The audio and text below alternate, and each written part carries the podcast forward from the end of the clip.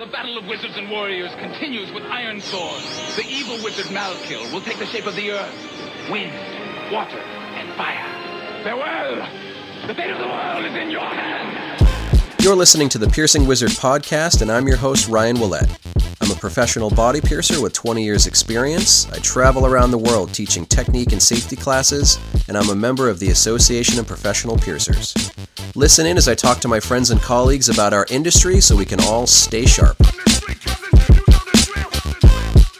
Recording in progress. Welcome back to the Piercing Wizard podcast, episode, I think this is 237B. 237B, take two, uh, Electric Boogaloo, because we recorded a whole podcast and it kind of su- it kind of sucked. So we're we're redoing it. So what Yeah. what are your what are your Tell thoughts? us how you feel. Tell us how you really feel. No, Well, it did. Like It some sometimes Um, we sometimes we record because we know that we need to put a new episode out, and if we're just not in the right headspace or our energies don't align or whatever, it's just it feels forced, and it just felt forced, and we didn't we didn't like it. Yeah. Um, sometimes we do kind of like do-overs or throw out old episodes and and do them again because sometimes I can be low energy, which is fine. Sometimes you can be low energy, which is fine. But when we're both low energy, it's like who would want to listen to that, you Yeah. know? It's So, like, like- Eeyore talking to Eeyore. Yeah. So um I don't ever want um it to come across like we're just both like not enjoying doing this because we both Right. really do enjoy doing it, but there are days that our schedules just don't align where we're like this isn't a fun conversation. This isn't relaxing for anybody. So we're going to uh, do our best to try and we feel a bit better in alignment today, I think, to have a better conversation. Yeah, I- I think there was a common theme of like what we're going to be talking about are the the different international conferences we did and a few other things, but I think the running highlight was we were just complaining about different cities. Um, so th- this episode we're going to focus on the joy of actually being able to hang out with our friends and how lucky we are that we have a community like this that gets to come together and ha- have fun and hang out. yeah. The joy which is abundant. So Yes, yes. So, um, but before we uh you talk about joy, we want to talk about work. We we um we have a new webinar that we're going to be doing um Sunday, November 12th, 2023, and we're going to be doing it uh online over Zoom. Um my subject will be uh navel piercing variations and that's the class that I wrote for the, the first time I ever performed it was at uh, UK APP last year, and I think it went really well. I focused a lot on floating navels and what distinguishes them from more of a forward-facing navel. Uh, I, I see a lot of piercers these days doing navels and kind of saying that, hey, this is a floating navel, this is a floating navel, but it's not really a floating navel, and the anatomy didn't really call for it. So I'm going to be talking a lot about the difference between the person's natural anatomy and then what piercing would probably be most complementary, what jewelry, what marking, all the different techniques that go along with it. Uh, I performed it this year at BMXNet in like a very large auditorium and it felt awesome and I, I got to refine it from from last year and now I want to present that online for the people who didn't have an opportunity to to come to BMXNet this year. Um, so that's that will be my portion of it. And what's your portion? Because you worked super hard on it. I did. My uh, class is called Size Matters, and it's kind of a, a mishmash of a few different ideas and theories that go into initial jewelry selection. So, partly talking about size and gauge, but also focusing heavily on design, you know, what end pieces are are going to be suitable for initial piercings and what things aren't, and what kind of experimentation and product integration really goes into that because um, as we've seen in the last five years, the amount of jewelry that's available globally has completely exploded in terms of access that 10, 15 years ago we would only dreamed of, which is amazing.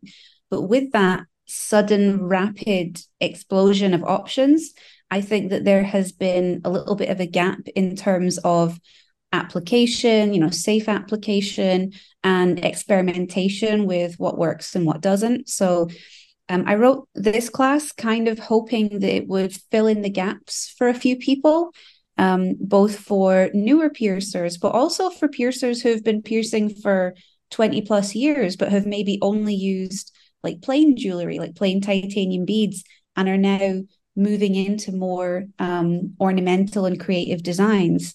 So um, I did the class at UKPP this year. It was a new class. I wrote it for UKPP. And um, I think that it went really well. It's subject matter that I'm very interested in. And um, I think that it could help some people with their success rates in piercing. And also, a, another portion of the class is limiting breakages as well, which is something that I think benefits piercers all over, really. Um, so, uh, hopefully, we'll see you there learning about uh, sizing issues and about navels as well. I really liked your class because I, I think that it's been a, a more common conversation when people are like, you shouldn't take a really fancy, nice, expensive, whatever front piece and put it on a low quality backing. But that's one conversation that that needs to happen. But another conversation that needs to happen is you can't take um, a, a larger or more heavy uh, end piece and stick it on a tiny little backing and expect everything to go great. So you talk a lot about balancing issues and like the the skills that go into determining what's the appropriate size and style of backing and not just like a generic formula of every helix piercing needs this and every nostril piercing needs this. Yeah, I'm I'm a little bit I guess old fashioned in the respect that I think certain parts of our job can't be like oversimplified to a basic formula of like this is how you should be doing this because the work that we do is so varied um, something I've said before is that we're throughout our careers, we're repeatedly humbled with how various and different the human body is, and the anatomy types that we get to work on are so broad that generalizations can be helpful, but we can't downplay how much of a skill it is that we have when it comes to assessing size and style. Like it's a real learned acquired skill that we spend years developing. And i feel like sometimes we don't give ourselves enough credit for that. And it's almost kind of like oh i um, give myself loads of credit. Yeah with, with with that and with lots of things. Um but no the this this idea that it's just a i don't know not not something that we give ourselves any credit for kind yeah. of bugs me because day in day out uh, clients come into our studios and we can look at them and if we're we're good at our jobs, we can look at them and within seconds make all of these anatomical assessments that your average member of the general public isn't going to be able to do. And that's a real skill. Like it's a real acquired skill over time. And I just think that that's cool. And I don't know, like I don't want to reduce that down to to nothing. I think it's important. So um, I really wanted to write the class that I wrote. It took a long time because I had a really something that I really struggle with is creating visual interpretations of the things that I'm trying to say sometimes. And when you have a practical class, like when I did the bridge class or when I did the PA class, you can include loads of anatomy images and technique images and things. Whereas with with it being size theory, it was harder to convey what I was thinking in my head um, in a presentation. And I think I, I managed it okay. But already after having done the class once, I'd still like to make a couple of tweaks and revisions in preparation for the November class. But I, I revise classes almost every time I do them to just make them a little bit sharper. So um, I'm very, very proud of it, but it could be better still. Okay. Well, you know, I, I'm really looking forward to seeing it. And I watched you put six months or more of work into it. So I, I think it'll be great. But if people want most more info, that, most of that's just because I'm bad at doing stuff on my laptop. well, but but it comes out fine. Whatever your process is, like I, I have lots of piercer friends who have done classes, and um, some of them I've gotten to to see their process. Uh, people like Jeff and people like Sala and people like Becky Dill and seeing how they write a class and how their mind works to write a class and then seeing the finished version of it and how it can help people like there are so many different ways that people can pierce successfully and there are so many different ways that people can present piercing information successfully. And like we've both seen bad classes we've both seen good classes and we've seen a bunch of stuff in the middle. Um, and I think your classes are always really good because you put so much time and effort into making sure that somebody can understand what you're explaining. I I I, I I've been falling back on like a ton of pictures and video lately because I think that it's um I'm just so comfortable now with that whole narration style of like look at this picture. Let me explain what's going on in this picture. Here's how you how you do a successful thing and now watch me do a video of the thing. Like that's that's kind of the style that I feel most comfortable with lately. So with my navel class people are also going to get a little online folder of videos of different navel piercings, floating navel and forward facing navel and all that stuff. So you'll get some nice bonuses. But if you want more info, um, or if you want to sign up, you can just go to ryanpba.com and it's right on my education page. You can check out the Google form on there. You can sign up. Um, it is 100 American dollars, and that's for both classes. And each class is somewhere around an hour to an hour and a half each, uh, and that'll include some time for for Q and A. So Sunday, November 12th, we'll be doing that. Um, I will be in Glasgow, so we'll be together while we're performing it, which is always nice. But uh, yeah, we would we would love to see you there. So other places where we saw people taking classes, teaching classes, was nice at. Thank you. I, I, uh, was at BMXNet in in Germany, and it was in Berlin this year, as opposed to Essen, where it's been um, kind of like the the signature venue for BMX for the last several years was Unperfect House, and now it's at a, a new venue in in Berlin. And I I really liked the venue. I thought um, it was a good kind of like a little hermit crab shell to to step mm. into. I, I think that there's a lot more space for people to hang out, um, to to be social. Maybe not in the same way as Unperfect House, but I really like the social aspects. I really like the classes. I really like just the the overall conference environment. So talk about some of the highlights for you, you know, for for Berlin, for the venue, for the conference. Like what did you like about it? Well, Berlin is excellent for public transport so when I, I, mean I obviously enjoyed more than the public transport when I went to a conference. But what I was going to say was when I arrived there, I naively thought, oh, it'll be dead easy. You know, I'll just it's probably just a tram or, or a train away because I've been to Berlin a few times before, and I didn't research anything about where I was going or about where the where I was staying or about where the venue was. Um, because I just was like, I'll figure it out when I get there and I was traveling alone and you were already there. And I think when I was making my flight connection, you sent me a message and you were like, by the way, it takes an hour and a half to get from the airport to the place. And you have to take all of these different things. And I think you got an Uber and I don't have Uber. Like I don't Uber. And um, I was like, oh, fuck, what am I going to do? And then when I arrived, it was like so easy to get there. Like it did take yeah. the time, I did have to do the steps, but like the, the transport is so regular and there are so many routes you can take that it's you never have that thing where you have to stop for 45 minutes and wait for a bus like nothing like that and if something is late it's late by like a minute and that's it yeah. so um i would say if you're a nervous traveler or if you're somebody who's not used to traveling internationally it's very very easy it, like Especially it might like if paper, you're not but, mm-hmm. like if you're not an uber person like with me i am like a posh little princess at this point. Like if there's Uber available, I'm just going to take Uber. I know it costs more, but like I have to travel with so much baggage when I when I do yeah. these conference trips. Like I basically have to keep an entire workshop full of materials. Like I bring my own materials because like as opposed to Vegas, like the APP conference, they have they pay for storage for the whole year in Las Vegas. So tons of stuff that's used for the APP conference lives in Las Vegas in a storage space for the for the whole year.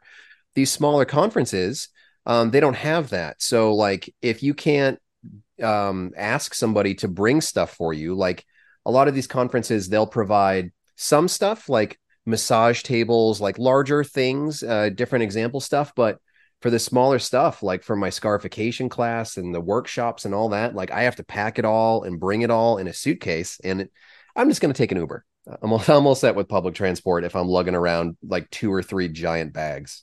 So um, I would say if you're traveling there for the first time and you're worried about it, it don't be. It looks way worse on, on paper, like when you're looking at the instructions, but actually yeah. it was super easy.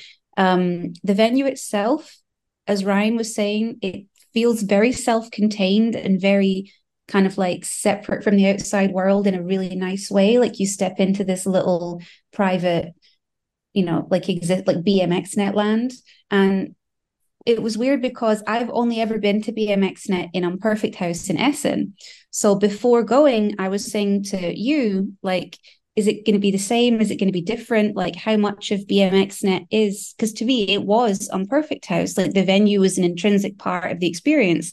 And sure enough, moving it to Berlin, it was still BMXNet. It still had yeah. the same energy. It still had the same vibe. And it makes you wonder, like, what is that? Like, what is that thing? Because a lot of the instructors, they're instructors that do multiple conferences. A lot of the attendees, they're attendees that we see at various conferences internationally. And it's a new venue but yet it was still BMXnet. And it's like, I just think it's so cool that like the energy of it can be transported. Like, isn't that weird? Yeah, I, I think it's all about the individual communities. Um, yeah. There's a there's a thing about the European piercers, the European body mod community, where I think that that's kind of the like the BME spirit is still very much alive in those communities. Yeah, right. It's like we're we're doing this for passion and experimentation is part of it. Self-expression is part of it. Like they're not doing it because of like the itty bitty bling aspect of it. Like plenty of shops in europe offer that as a service and they offer it really well but i think that the conferences there are very much still that bme vibe of like we're just here to hang out and share information and it's not really like it's not a pissing contest and it's not um it's not quite as cliquey. It's just so you can sit down next to anybody. And i think part of it is part of it is the conference. Part of it is the way that they they have like communal meals. I think that that's a really fun and unique part of bmxnet is there's a lunch break and, and food is provided for everybody. So you just kind of sit down cafeteria style and you can just plop down next to a total stranger and just have a great conversation about where they're mm-hmm. from or what classes they were taking or whatever. And it's just um it's really special because everybody at BMXNet uh wants to just hang out and talk to everybody else at BMXNet. So in terms of favorite things, um for my favorite thing from BMXNet this year, it's it's hard to pick one thing. I really liked the food this year. I thought the the people in charge of catering did an amazing job. So I just want to say like they did such an amazing job of like keeping the food I thought the quality was good and they were constantly keeping it rolling, keeping everyone fed, and also keeping the place in- incredibly clean as well. And yeah. like there was constant water, constant drinks because it was also very hot. So I just I think that like the hospitality element of it was amazing. Yeah. Um, and I also really liked the the garden space, the little green kind of mm. um, space where people could hang out. You know, I thought that that was that was really cool. What about you? What were your kind of favorite things from BMXNet this year? I like that we got to meet a dog. I like that one day there was just randomly a bloodhound. I was going to say that, but then I didn't say that. But no, the truth is, I was most excited that there was a bloodhound because I loved him. What was the dog's name again? I think they said it was Wayland. If it wasn't Wayland, it was something that yeah. sounded like Wayland. No, no, it was Wayland. Yeah.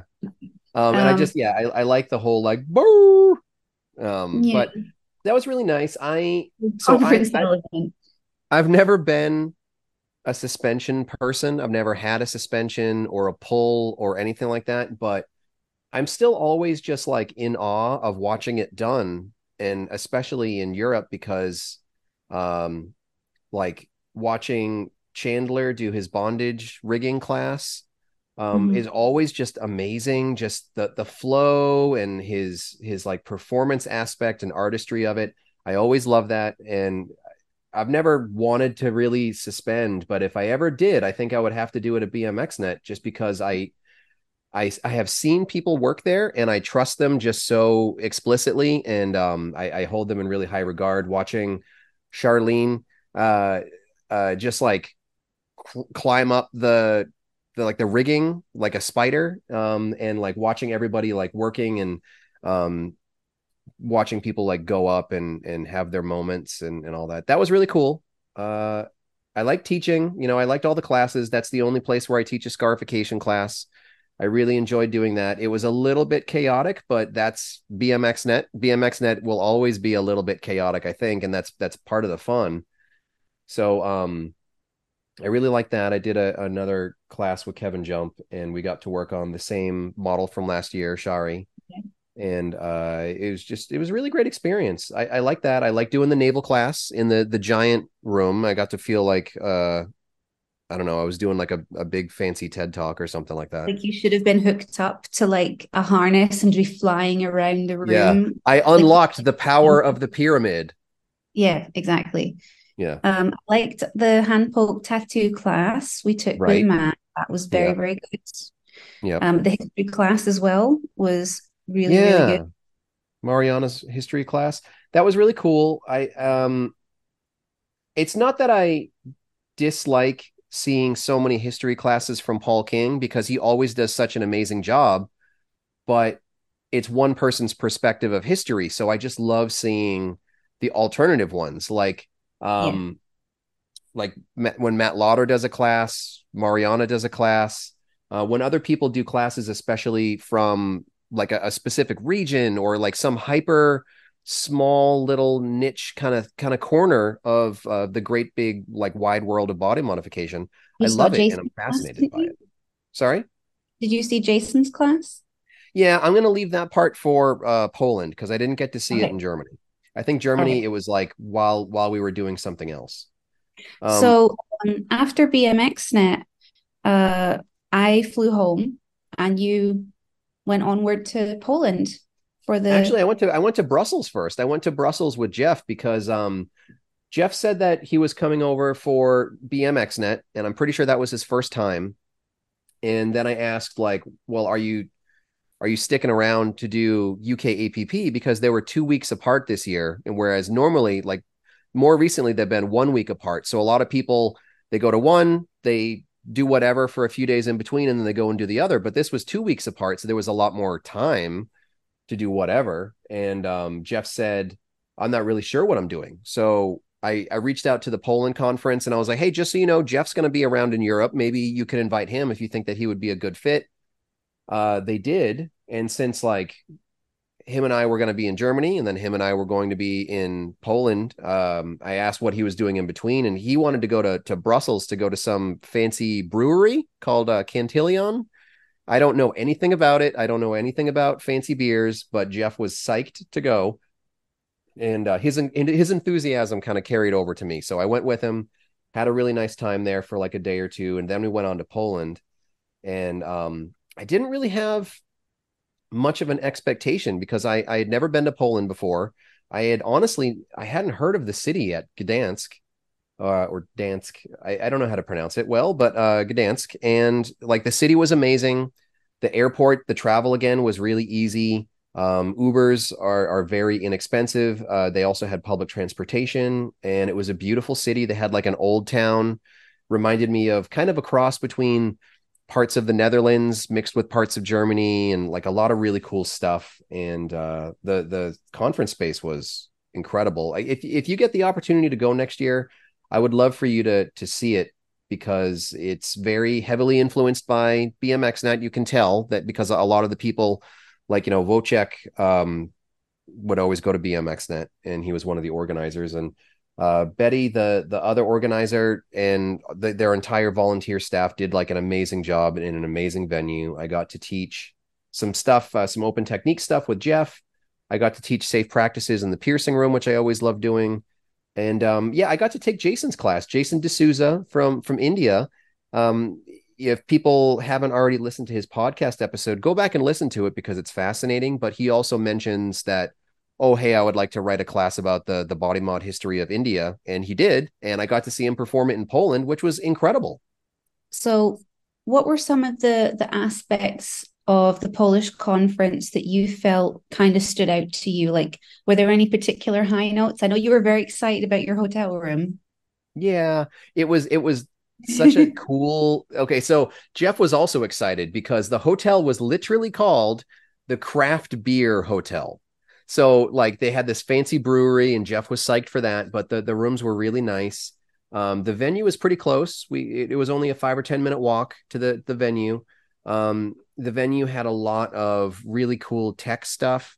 I was super impressed by the organization of it, but also all the different tech elements with like the screens and the casting and the cameras and all that. Everybody had a perfect view of everything because they had screens kind of off to the side and towards the rear, so that if people weren't right up front, they could still get a really good view. Um, they had a nice vendor space. It was a, a, small vendor space, but it was a good vendor space. I, I think that their conference is going to start growing pretty quickly. I could easily see that becoming a destination event for a lot of people around Europe in the way that BMXNet has become a, a destination event.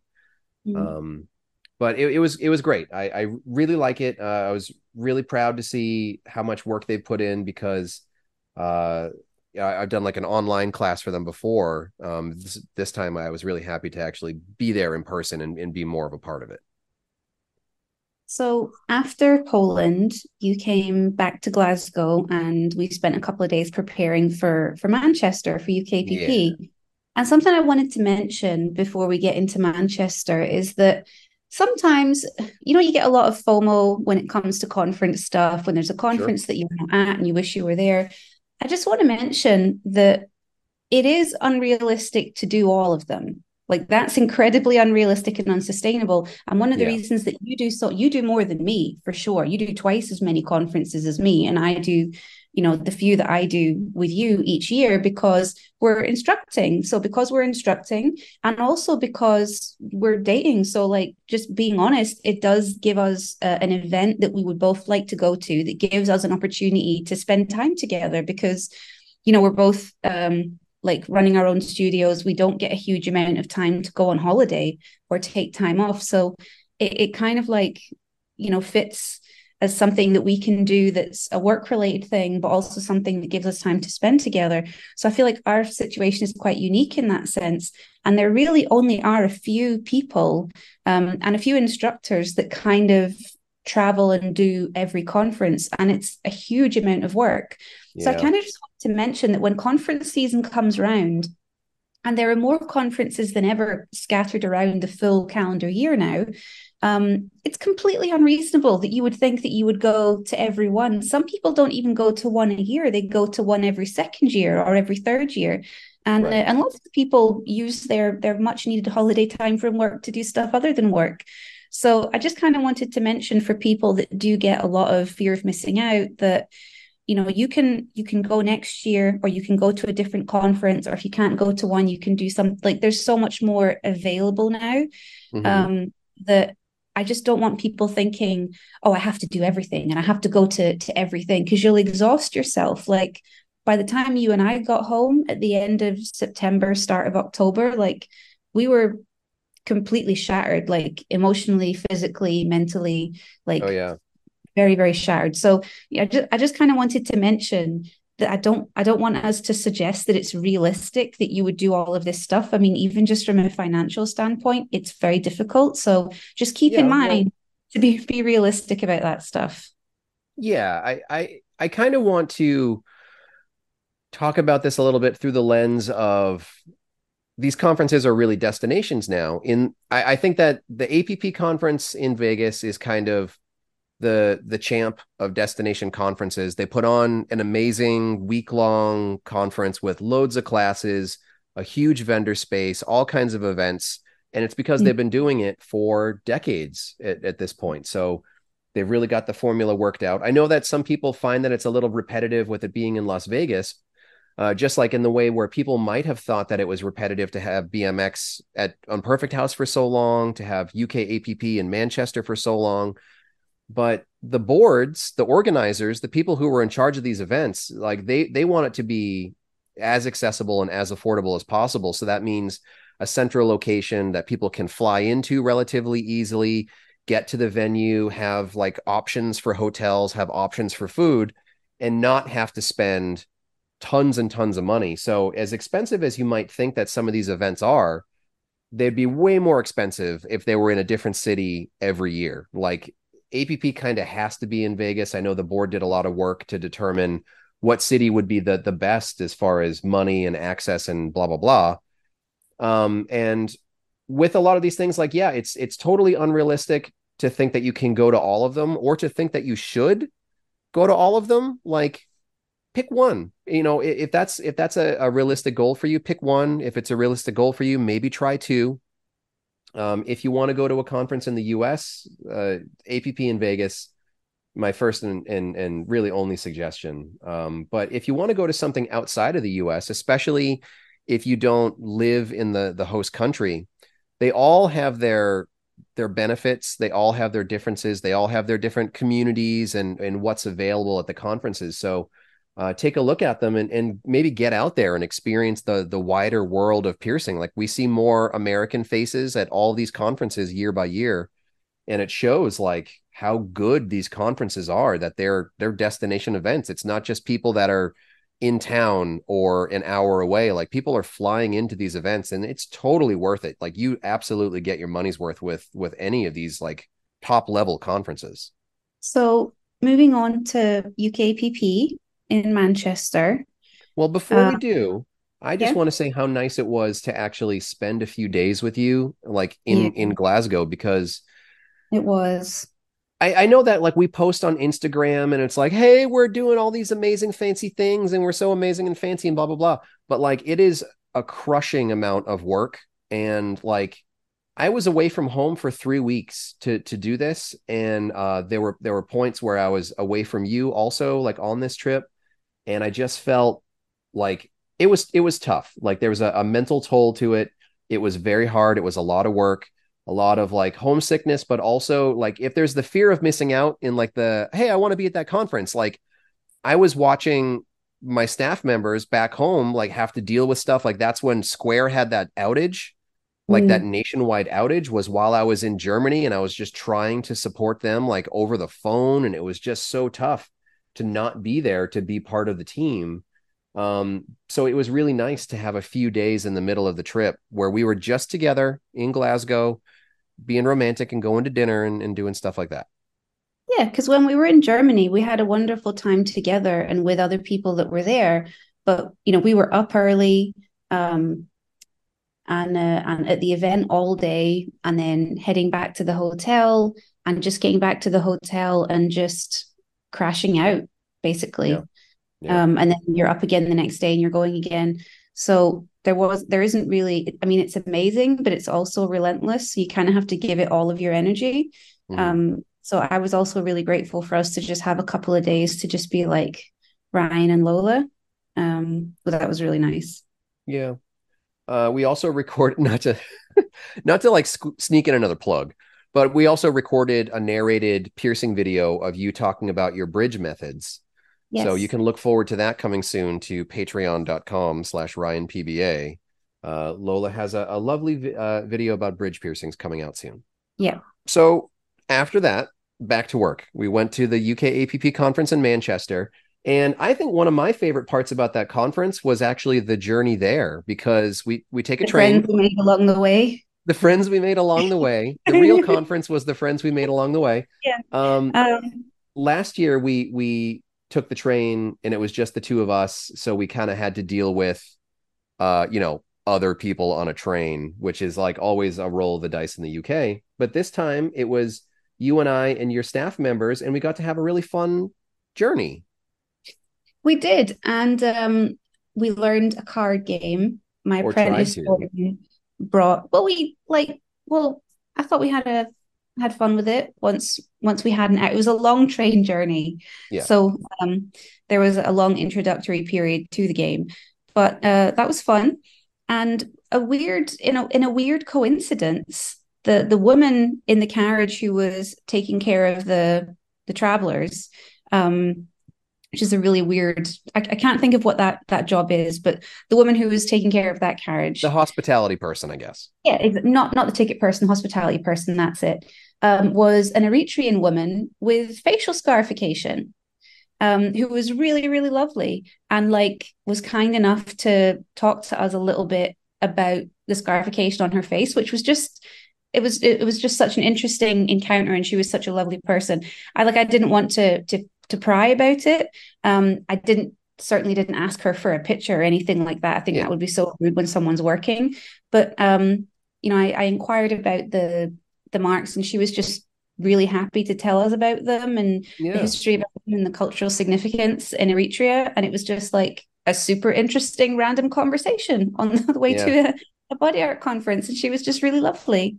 I like how it was just like like it was I mean it's obviously just like part of her life because they're marks on her face, but we were asking because we were so fascinated by it. She was like, "Oh yeah, everybody from my my town has this. Like these yeah, these same marks." Um and then she gave us beer and crisps. Yeah, yeah, yeah. Well, uh it was one of my favorite train journeys, especially uh, you know, work work travel related, but um Jordan and Becca from your shop were there, and we got to play that card game for a couple hours, and I thought it was really nice. Um, again, with it being in Manchester, the the host hotel is a really nice hotel, but that means that it's not a cheap hotel. But luckily, around Manchester, there you can't throw a rock without hitting a hotel. Believe me, I've tried. Um, mm-hmm. and like there were a lot of really good hotel options. I thought we got a fantastic hotel, just dumb luck that was like a block away from the the host venue. Um, it was a good deal on hotels.com. So I, I grabbed it, but like I didn't realize how cool the hotel would be. It was like a dog friendly hotel. There were cool, like, you know, there was like Jenga games set up in the lobby. And um that that ended up being the hotel that that Jeff and Brian Skelly were also staying at. So we got to we got to hang out with them a little bit outside of the conference space. And it was dog friendly, so there were dogs sometimes. Yeah. I got mm-hmm. to see a lot of nice dogs on this trip. We got to pet yeah. a lot of nice dogs on this trip. I think that we should just make a a side a side um, social media profile where we just post pictures of dogs that we see while we go and do things. You know, we would just ruin it though. Like we would get, we would make it way too elaborate, or you know, we'd be like, "Oh yeah, sign up for my new Patreon.com slash Lola and dogs." Uh, um, so apart from the friends you made on the way on the journey um conference this year at ukpp was the biggest that they've done before and by some margin. Yeah. Um been years before where because i remember when it was in birmingham i didn't go to the first conference. I think i went first in 2016 yes i know you went to the first one ryan. I went to the first one. Um I think the first one I went to was in 2016. I'm not 100% sure. Um, but yeah, we taught a class was, together. That was in Birmingham. Um, and uh, so the last several have been in Manchester. And there have been years previous where they've uh, added on one extra room, but this time it was a whole extra floor. Yeah. And, and it was a whole floor that was used for like vendor space, and it was right. so impressive. So not only do you have the whole extra floor for vendor space, which was full, more vendors than there have ever been before, um, it also meant that the old vendor space was now a classroom space. So then you have the capacity for six to nine extra classes. Mm-hmm. So there was also more classes than they've had before, um, and more attendees, more ticket sales. So it it really was bigger than it's been before um, I think that the the board should be incredibly proud of themselves. I think we're all incredibly proud of them um, in the UK community for the work that they put in and for what they pulled off and how. Yeah. I, I think it felt very effortless and smooth. Everything about the organization, nothing seems chaotic or stressful. So um, I think they should be really proud of the of what they did. Um, you know, sustainable growth is hard. Um, and I think that they've been handling that with a lot of skill and grace. Um, and it was a it was a different experience for me because I got to go with well, I went primarily with you because you're my date. Um, but I got to go with my apprentice and the other resident piercer in my studio as well. So um, it was it was a, a a nice experience and a different experience getting to go with the like the forest brand, if you like, and I, I wouldn't call it a brand, but like the forest under the forest banner with more than just me was was nice. What was it? Forest Young Team? Yeah. So yeah, that that was a nice experience. I think one of the things that I was looking forward to was my apprentice going to his first conference and how that's always a really like amazing time for a piercer suddenly getting to meet people other than me and other than Becca, like a whole, and not just one or two other people, like when Jordan's met you and other piercers, but meeting like over a hundred other piercers from all yeah. different parts of the UK and the world. Like you know, I think that's always something that's really special, like that first big conference event. For for piercers, whatever point they are in their career, to just be reminded that they're not the center of the piercing universe; they're just mm-hmm. part of it. And I, I think it can be humbling in a lot of ways. I think it can be really re-energizing and really refreshing. Um, going to these conferences like takes takes me out of my humdrum and inspires me to go home to my studio and to try out the new things that I learned in classes or learn from talking to somebody or getting new jewelry. Like I got a bunch of jewelry at, at the vendor space. You got a bunch of you got awesome jewelry. BVLA was there for the first time. Um, Canasteel was there for the first time. Who who else was the first time? Was Buddha there last think, year? I don't think. Oh, Buddha was there last year, but I don't think LeRoi has been before. Right, right, LeRoi, and it was like you know Tammy and Terry. It, it wasn't like they just kind of staffed it out like they they were there like the people who make the stuff that are in charge of the company they were there you know meeting people and talking about their stuff um, industrial strength llc was there showing off their needles like a lot of really great vendors. Yeah so it was it was really nice to see um, that the community has put in the work because it's it's a symbiotic thing and it's kind of like a mutual appreciation thing i think between suppliers and vendors and piercers as the community grows Mm. But I think the UK community has had to put in a power of work to be recognized internationally as a more valuable market and a place that it's worth investing time when for a long time it wasn't really. So I think that, you know, those things go hand in hand with each other. So it's kind of like a chicken and an egg scenario in a way. But I, I do think that it's like, it is something to be proud of that people have put in that much work over a sustained period of time that you can fill a space like that because i don't that i mean it wouldn't have been possible in previous years so right. i thought that was great um, another high note for me was uh, getting to to go with my other piercer becca mm-hmm. um, i say my other piercer she works she works with me not for me and um, she, I actually met her last year at conference. She came up and said hi and introduced herself. And um, we didn't really talk very much more than that, other than to like meet each other and make introductions and things. But um, since then, you know, a few months later, I hired her and she's been doing great work in the studio. And since then, she's also gained UKPP membership as well. So I thought it was just like a really nice moment for her to recognize her achievements mm-hmm. in terms of like the personal growth, the professional, the professional growth that she's been through in that time period as well. So like I definitely felt really proud of her and really proud of Jordan as well. Because conferences, because they often just come around once a year, they are kind of like you know anniversaries or points to remark on what the last year has been like for you.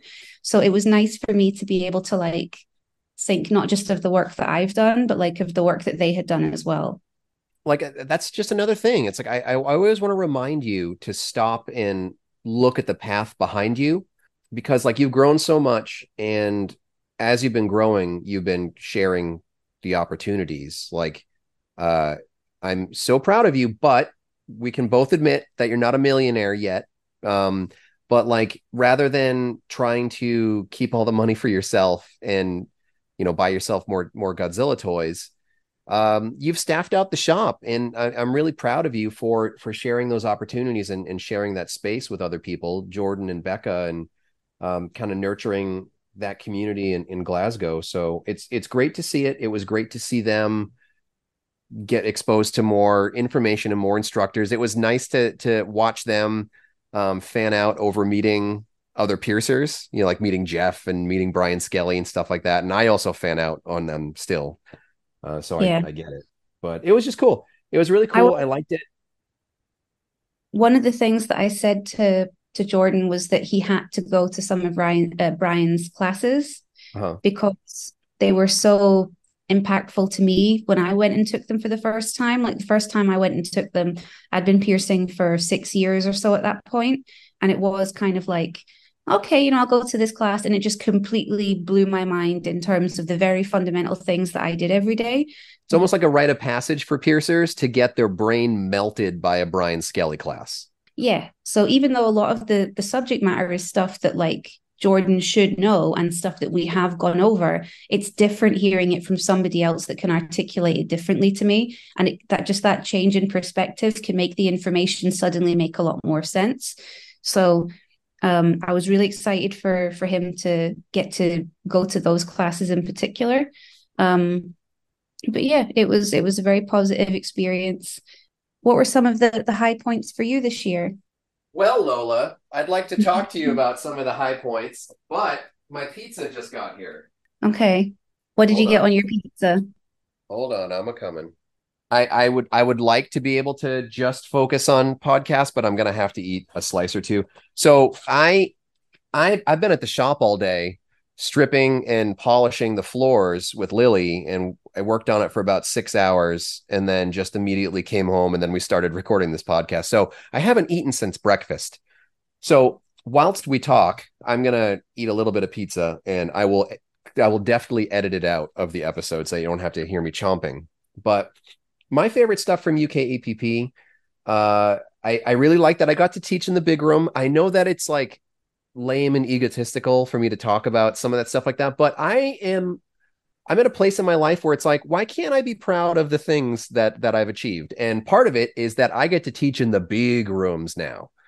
Um, for years, I taught in the small rooms, and I got to watch people like you know, like Brian Skelly and, and others teach in the big room. And then this year I got to teach in the big room at BMXNet and I got to teach in the big room at UK APP. And it was really cool. Um, I would also like to just like circle back to the the praise and be like, it's great that the conferences have grown to this point because I was at the first UK APP conference thing and it was in the basement of a pub.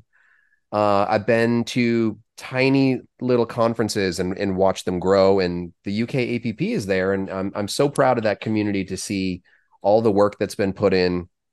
I think that that was my favorite part of UK APP is just seeing the growth. Um, mm-hmm. The vendor space and all that, and more people, and and all, like yes, it's all amazing, but like I just want to point out like how hard the volunteers, the people that put these events on, um, mm-hmm for BMXNet, for Poland, for UK APP, like they're put on by volunteers who are not making money off of putting on these conferences. They're nonprofit events, uh, and they should be really proud of the the work they've put in. Um, I also want to maybe circle back a little bit too to just also say that BMX had a really good vendor space.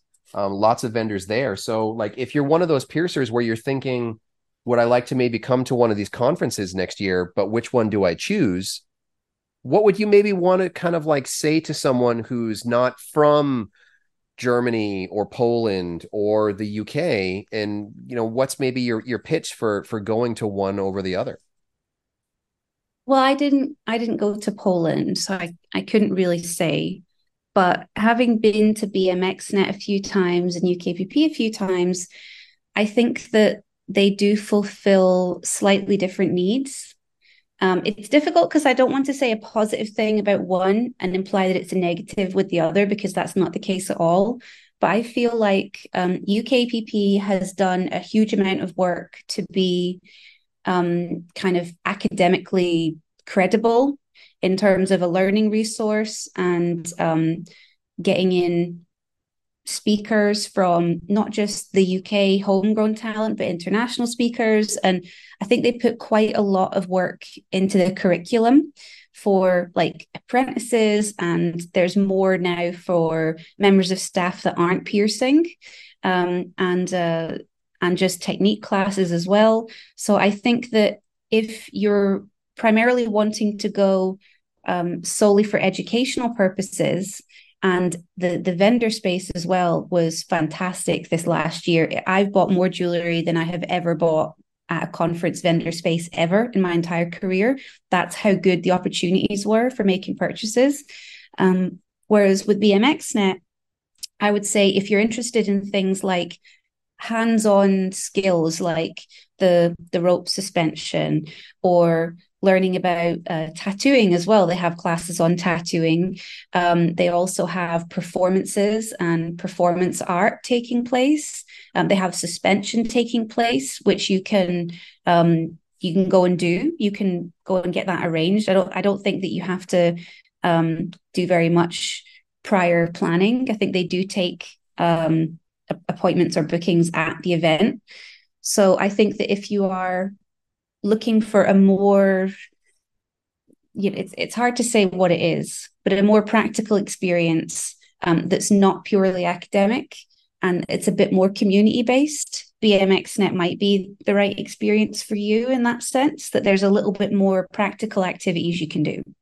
I'll I'll agree. Uh, I want to make it clear though that like BMX also has fantastic classes, but I think yeah. that they give it's more of an open open access kind of thing. Like they yeah. welcome classes taught by anybody about any subject.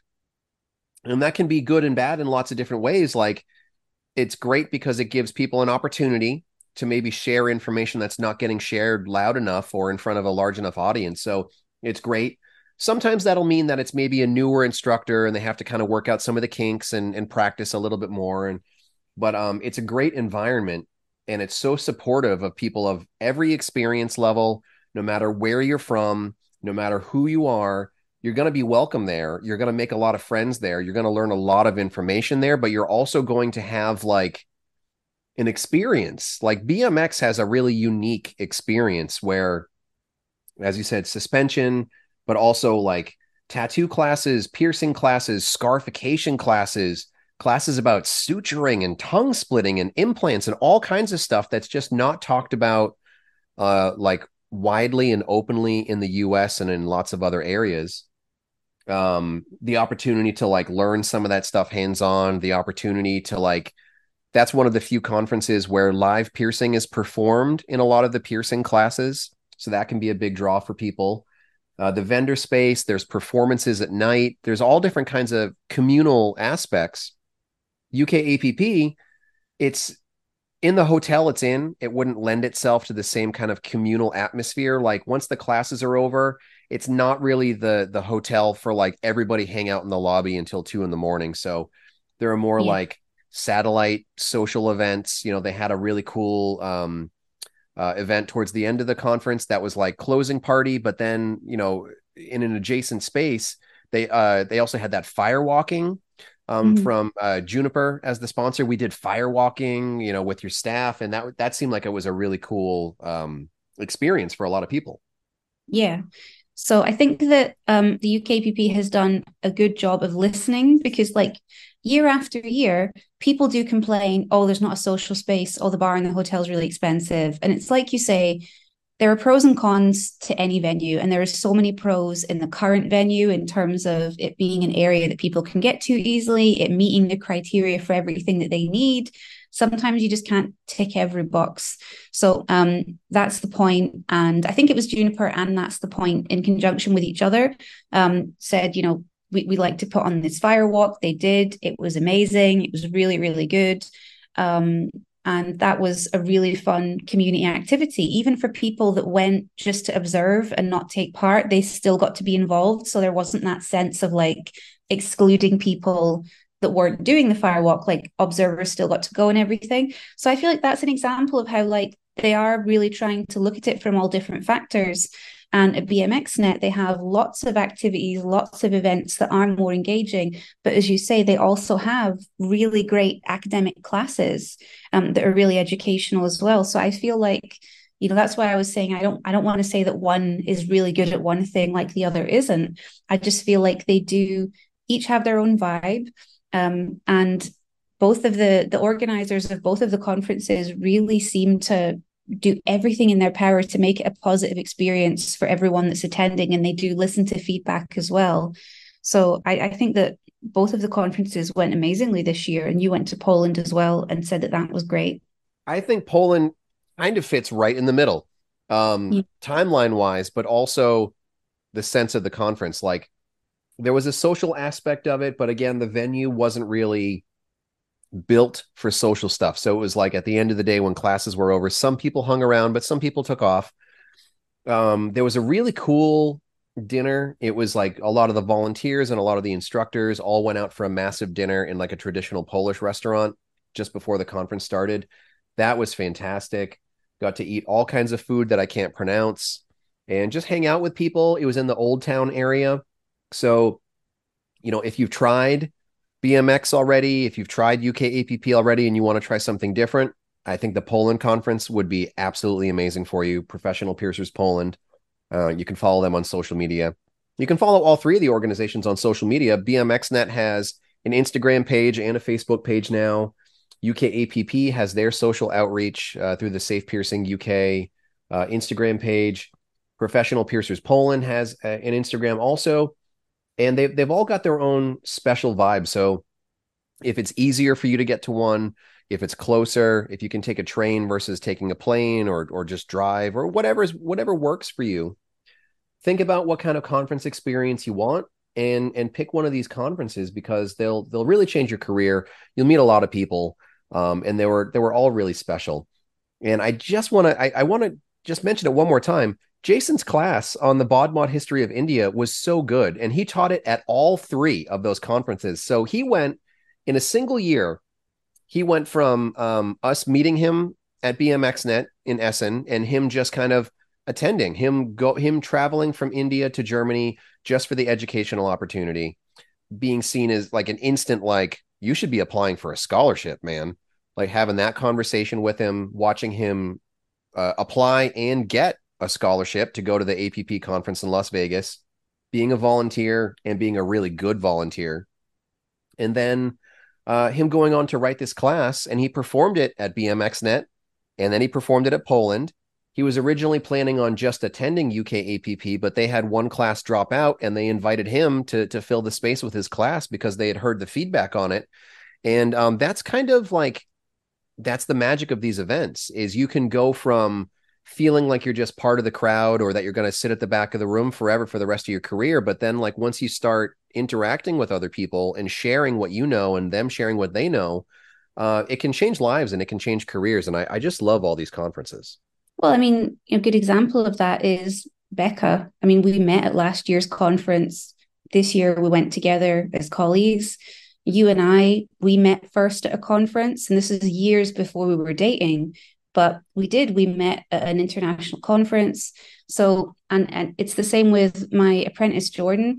There'll be people that he'll have met at conference this year that 10 years from now, they'll probably still talk you know and there's not a lot of situations in in life where connections like that happen but that's that's the funny thing about it is at the time they don't always seem that significant or that special or that important and it's not really till you get years after the event that you think like yeah like that really changed a significant part of my life and i just didn't realize it at the time. So um it, it is definitely worth getting yourself to one of these events but like i say don't don't put the financial and physical and mental pressure on yourself of trying to do all of them because i i get knackered with it. Ryan does twice as much as me and he gets completely knackered with it and it's it's like we're again only doing that because of a very specific set of circumstances. Um were it not for those circumstances yeah i might go to to one thing a year.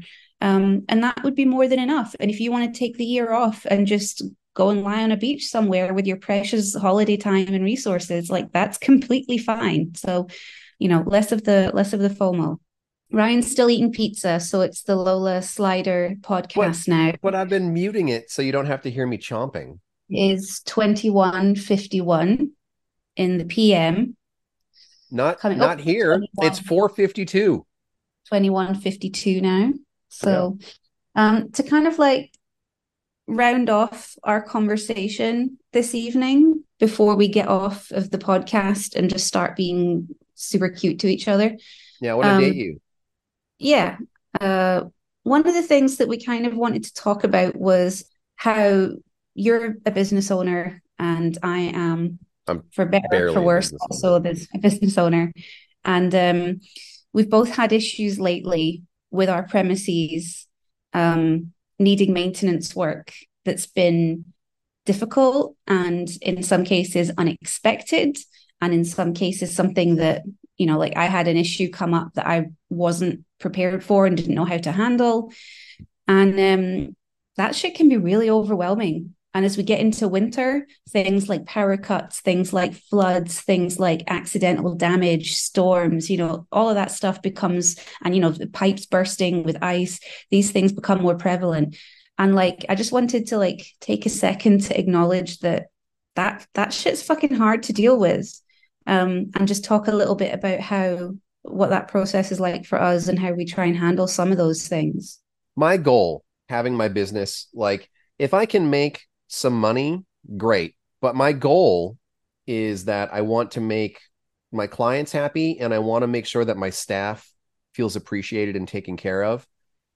And a big part of that is I don't want them to have to deal with the worst parts of the business existing. Like that's my job as the owner. Like I'm the one that like for better or worse, uh the my my whole life is that business. And sometimes that means like we had an amazing month. Maybe I can do some extra, you know, bonus holiday uh, vacation time for the staff.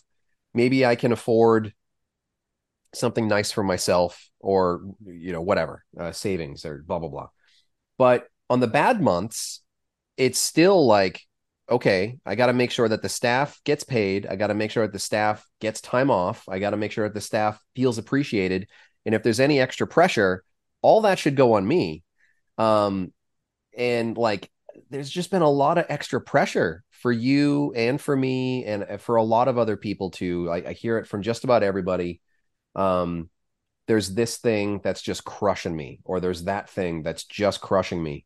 And I've yeah. had plenty of stuff crushing me lately. And I know that you have too. And we're still keeping our businesses open. We're still taking care of our clients. We're still taking care of our teams.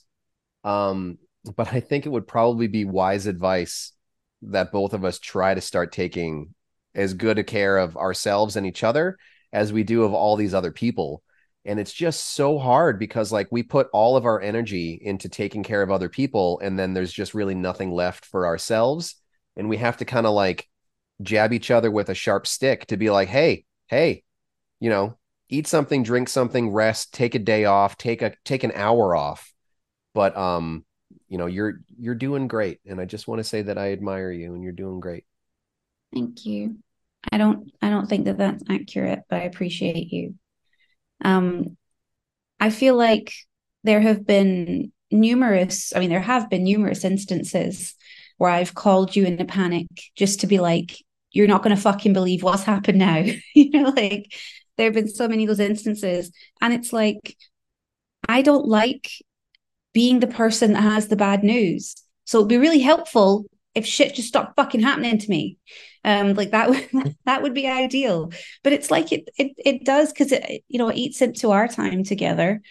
Um but there's also so only so much that you can compartmentalize. So i kind of just wanted to mention how like um it's definitely difficult like sometimes people ask me questions on the internet like oh you know how do you deal with this or how do you deal with that? And i feel kind of like a fraud because i'm like terribly i deal with it terribly. Like i'm not doing better than anybody else.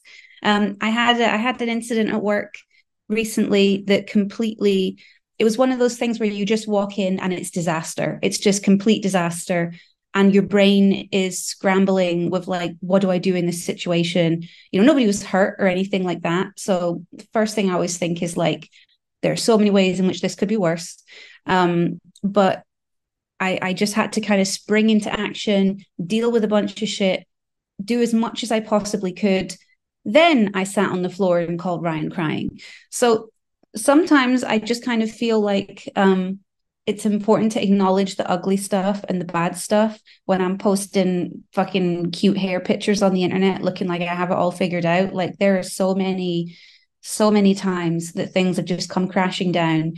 And I wonder, like, how can my tiny business that sole purpose is making tiny holes in people with tiny pieces of jewelry, how can there be so many colossal disasters that feel like they happen, you know? And I think part of it is just getting some distance from these things, trying to think of ways in which the scenario could have objectively been worse and what you can do in that moment and what you can control and what you can't. And um, it's difficult. It, it is difficult. So I kind of just wanted to mention that even, I mean, you're what, 58 years into running your business, and there are still times that you run into, you know, it's like you go into work and a door just hits you in the face with stress and you suddenly have to spring into action and deal with a whole load of stuff like the square situation um, where it, it's unpre- it's pretty much unprecedented and you suddenly have to use every bit of your brain that's usually asleep and and try and come up with a solution to what's happening and, and sometimes you can't and that's that's really sucky and really difficult. Um, so i kind of just wanted to to talk about that process a little bit. So people don't feel like they're alone in handling things badly. Like i handle stress badly a whole lot. The hell you say. Yes i know i hide it well but actually i'm in a lot of distress sometimes. Well that's okay. And I, I think that it is important for us to share a perspective on that because i think that a lot of people tend to just like be like i'm so successful and everything's going so great and blah blah blah and they're saying it because they're proud of what they're doing but then other people might see it and be like shit i'm nowhere near that. I feel like i'm just terrible. It's okay because we are all terrible. Like i'm definitely terrible at it. I've had all kinds of problems and issues and whatever. Uh, today just like just while i was waxing the floor my internet completely just shut off for two hours at the shop. And it's like great because we were closed because we were doing floor maintenance but what if that had been just a work day? Because like we have to run all of our transactions through an, an app and like, you know, music and email and, and everything. It's like just stuff like that. The little things that you take for granted every day that you take for granted, like when mm they're gone, or like when you just walk into your shop and it's like, oh my God, it's like something is flooding.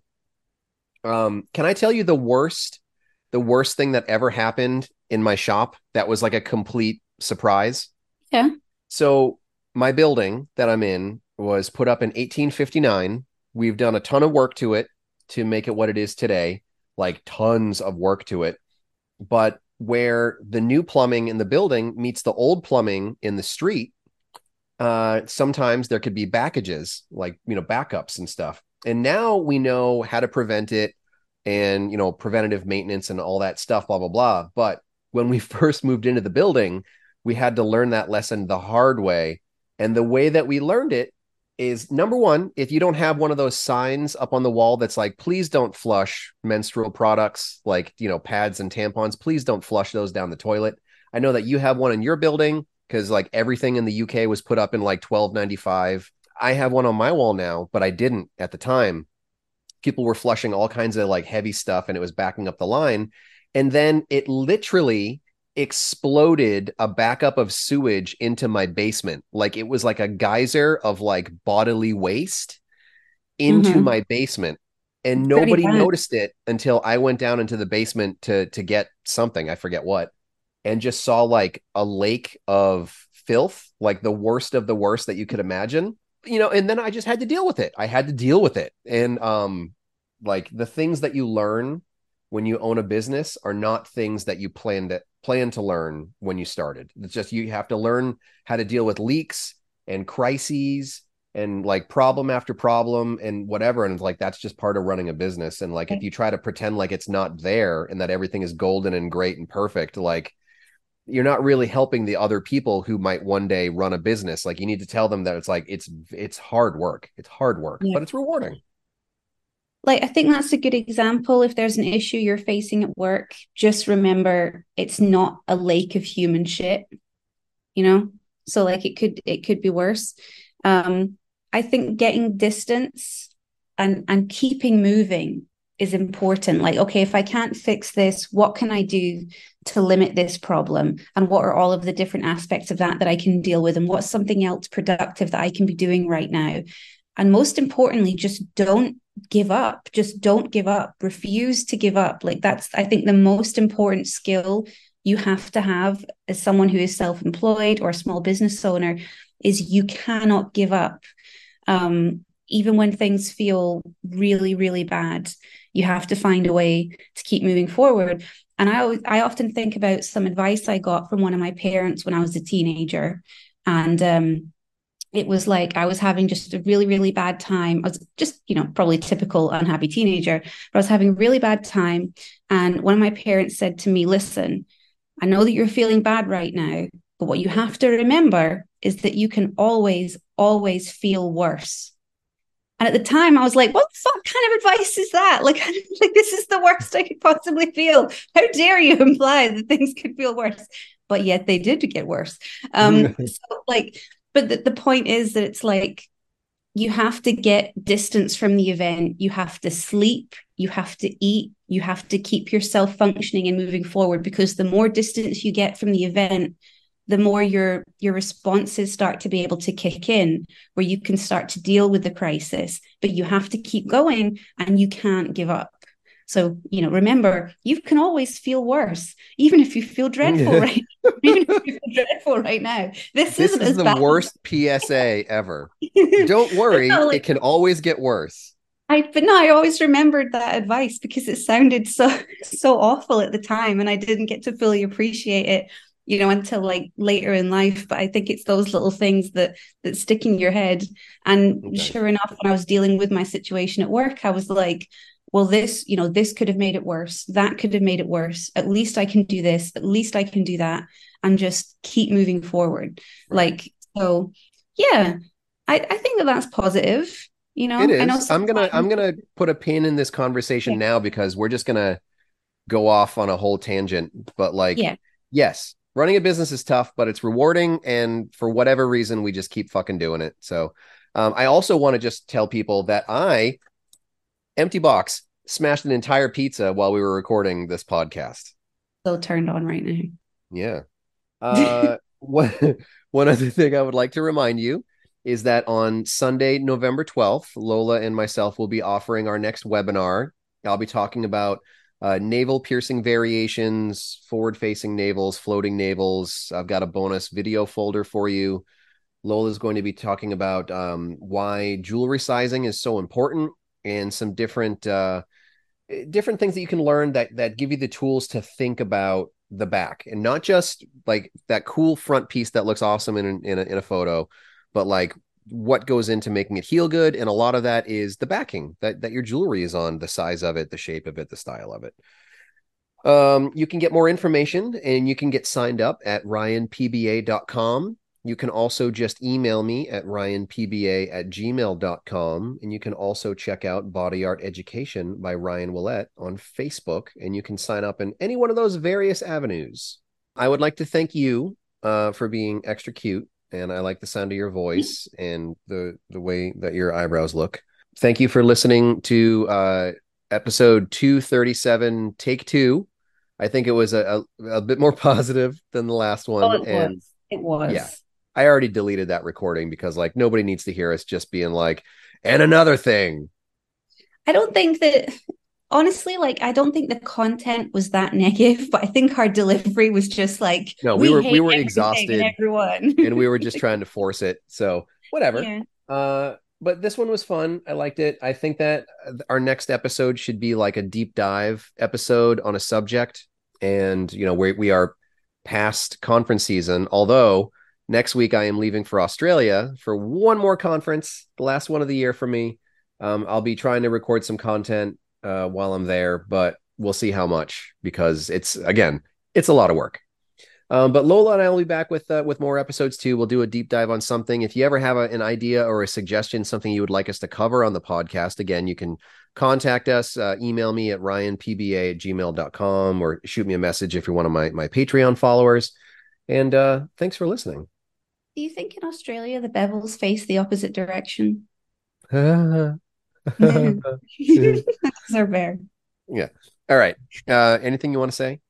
Um, no, no, there's not. I'm sorry that I'm I'm not um, as readily available and reachable as Ryan is. But if you really need to get to me, you can you can go through him, I guess. Thanks. Okay. Well, uh, we'll be back with more stuff soon. Thanks for listening. Bye. For more information about the show, visit piercingwizardpodcast.com or like Piercing Wizard Podcast on Facebook. For more info about your host, visit precisionbodyarts.com or search Ryan PBA on Facebook, Instagram, and Tumblr. If you enjoy the show, you can subscribe on iTunes, Apple Podcast, and Google Play. Music by Benny B. Blanco.